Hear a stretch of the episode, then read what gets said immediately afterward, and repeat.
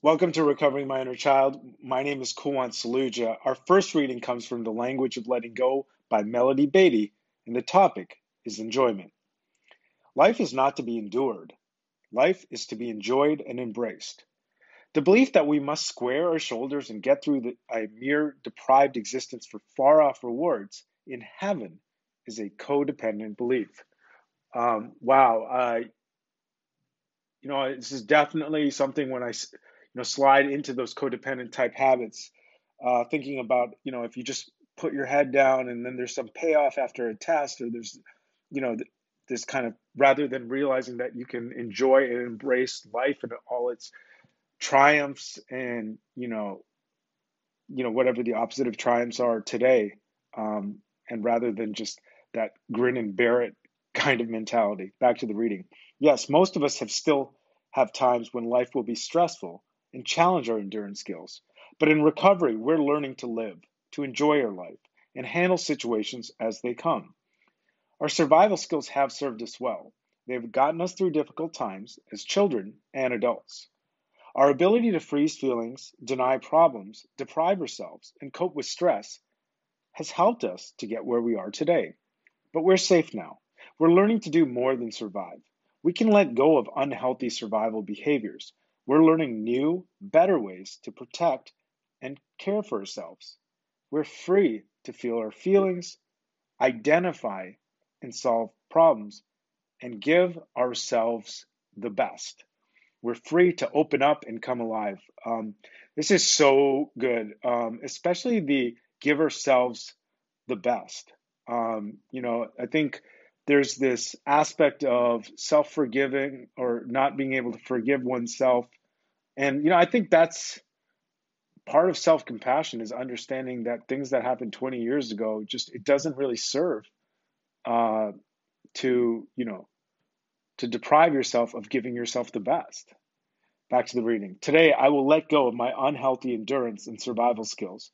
I will choose a new mode of living one that allows me to be alive and enjoy the adventure the next reading also comes from Melody Beattie's The Language of Letting Go, and the topic is Times of Reprogramming. Do not ask for love unless you're ready to be healed enough to give and receive love.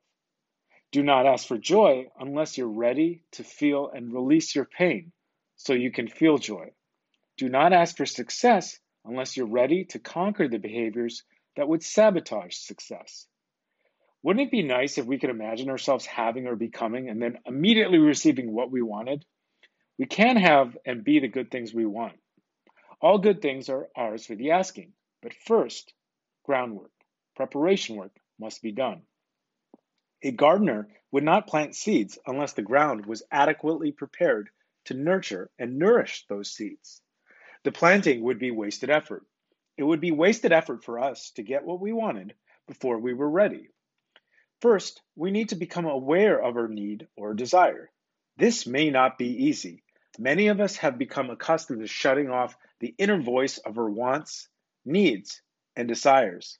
Sometimes life has to work hard to get our attention. Yeah, I think that that part about, you know, and I think this is in the ACA Big Red Book about the affirmations.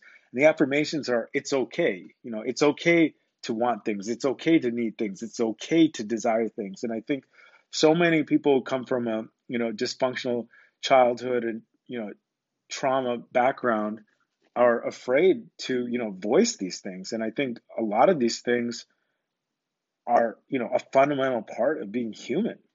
Back to the reading. Next we let go of the old programming the behavior and beliefs that interfere with nurturing and nourishing the good. Many of us have strong sabotaging pro- programs learned from childhood that need to be released we may need to act as if for a while until the belief that we deserve the good becomes real. And I think this is the one thing that I always kind of cringed. And, you know, there's a program, they call it idea deflection. But I do believe that it's very important, uh, you know, in, in my case, to, you know, start acting as if and playing with that possibility. Back to the reading. We combine this process with much letting go while we are being changed at the core. There is naturalness to this process, but it can be intense. Things take time. Good things are ours for the asking if we are willing to participate in the work of groundbreaking. Work and wait. Today, God, give me the courage to identify the good I want in my life and to ask for it. Give me also the faith and stamina I need to go through the work that must be accomplished first. She just, I just love reading her. She's just, every word is just not a word wasted when Melody Beattie writes. And she just writes so many universal truths that, you know, I just, I'm just very grateful that I'm able to read her now. Now we move to ACA Strengthening My Recovery, and the topic is stored loss. This sharing of our story with our sponsor or informed counselor reveals destructive patterns in our adult lives while illuminating abuses from our childhood. We also begin to see our grief as stored loss lying beneath our decisions to wrong ourselves and others. Some of our shares with our fellow travelers are about the deeper self destructive patterns we've been acting out. We may have assumed that we were helpless to change these patterns. Hope seemed to have vanished from our lives. ACA restores the hope that we can change. The program teaches us that our destructive patterns are learned in childhood and continue to affect us as adults. And you know, I think for me, this time of the quarantine and COVID, you know, it's important to have fun and exercise, but I think it is also a really uh, unique opportunity to you know, come out of some of these patterns, these destructive patterns, and, you know, also integrate the patterns that may have been serving me. Back to the reading. ACA restores the hope that we can change. The program teaches us that our destructive patterns are learned in childhood and continue to affect us as adults. The knowledge that we ourselves aren't self destructive gives us hope to change what we thought was an unchangeable aspect of ourselves. It solely becomes clear to us that the unexpressed grief is at the root of all the decisions and actions that resulted in hurting ourselves and others. Wow. Wow. Unexpressed grief. I don't not even sure I want to read that part again, so I will just move on. Finally, relief from these habits can be seen as we raise our sights and see step 2 as giving us the hope we thought was forever lost. On this day, I will share with my fellow travelers my deeper self destructive patterns in order to help release them. I will express the grief and loss that underpin these habits as I look to step two with a renewed sense of hope. And the final reading comes from ACA Strengthening My Recovery, and the topic is learning to thrive. We learn to keep our thoughts and desires close to our hearts. As we grew up, it was not safe to share any part of us. When we risked being vulnerable and letting people know what we wanted, we were shamed and ridiculed, made to feel stupid for having needs at all, let alone dreams. Our struggles may have been as basic as having to keep our own clothes clean or finding food to eat. We put all our energy into surviving. By the time we were done, we had no energy to claim our birthright, the ability to dream.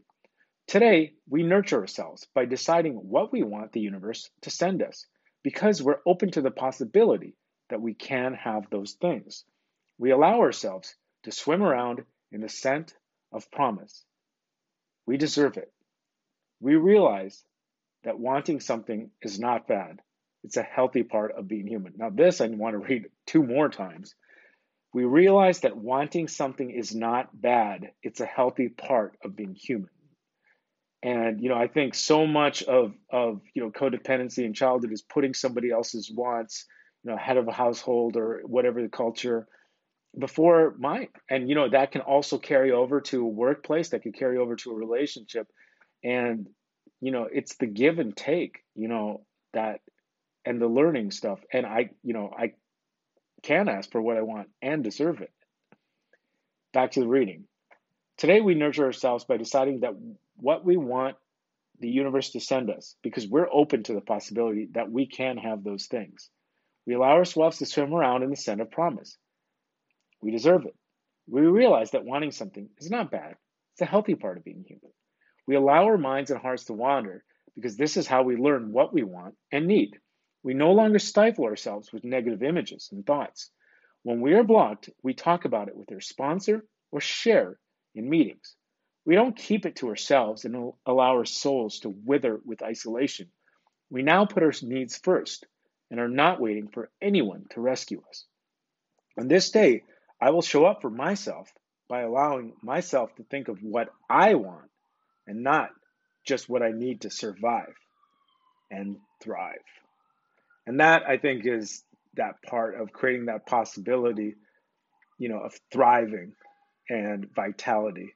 And those are the words that, you know, I want to live my life with going forward.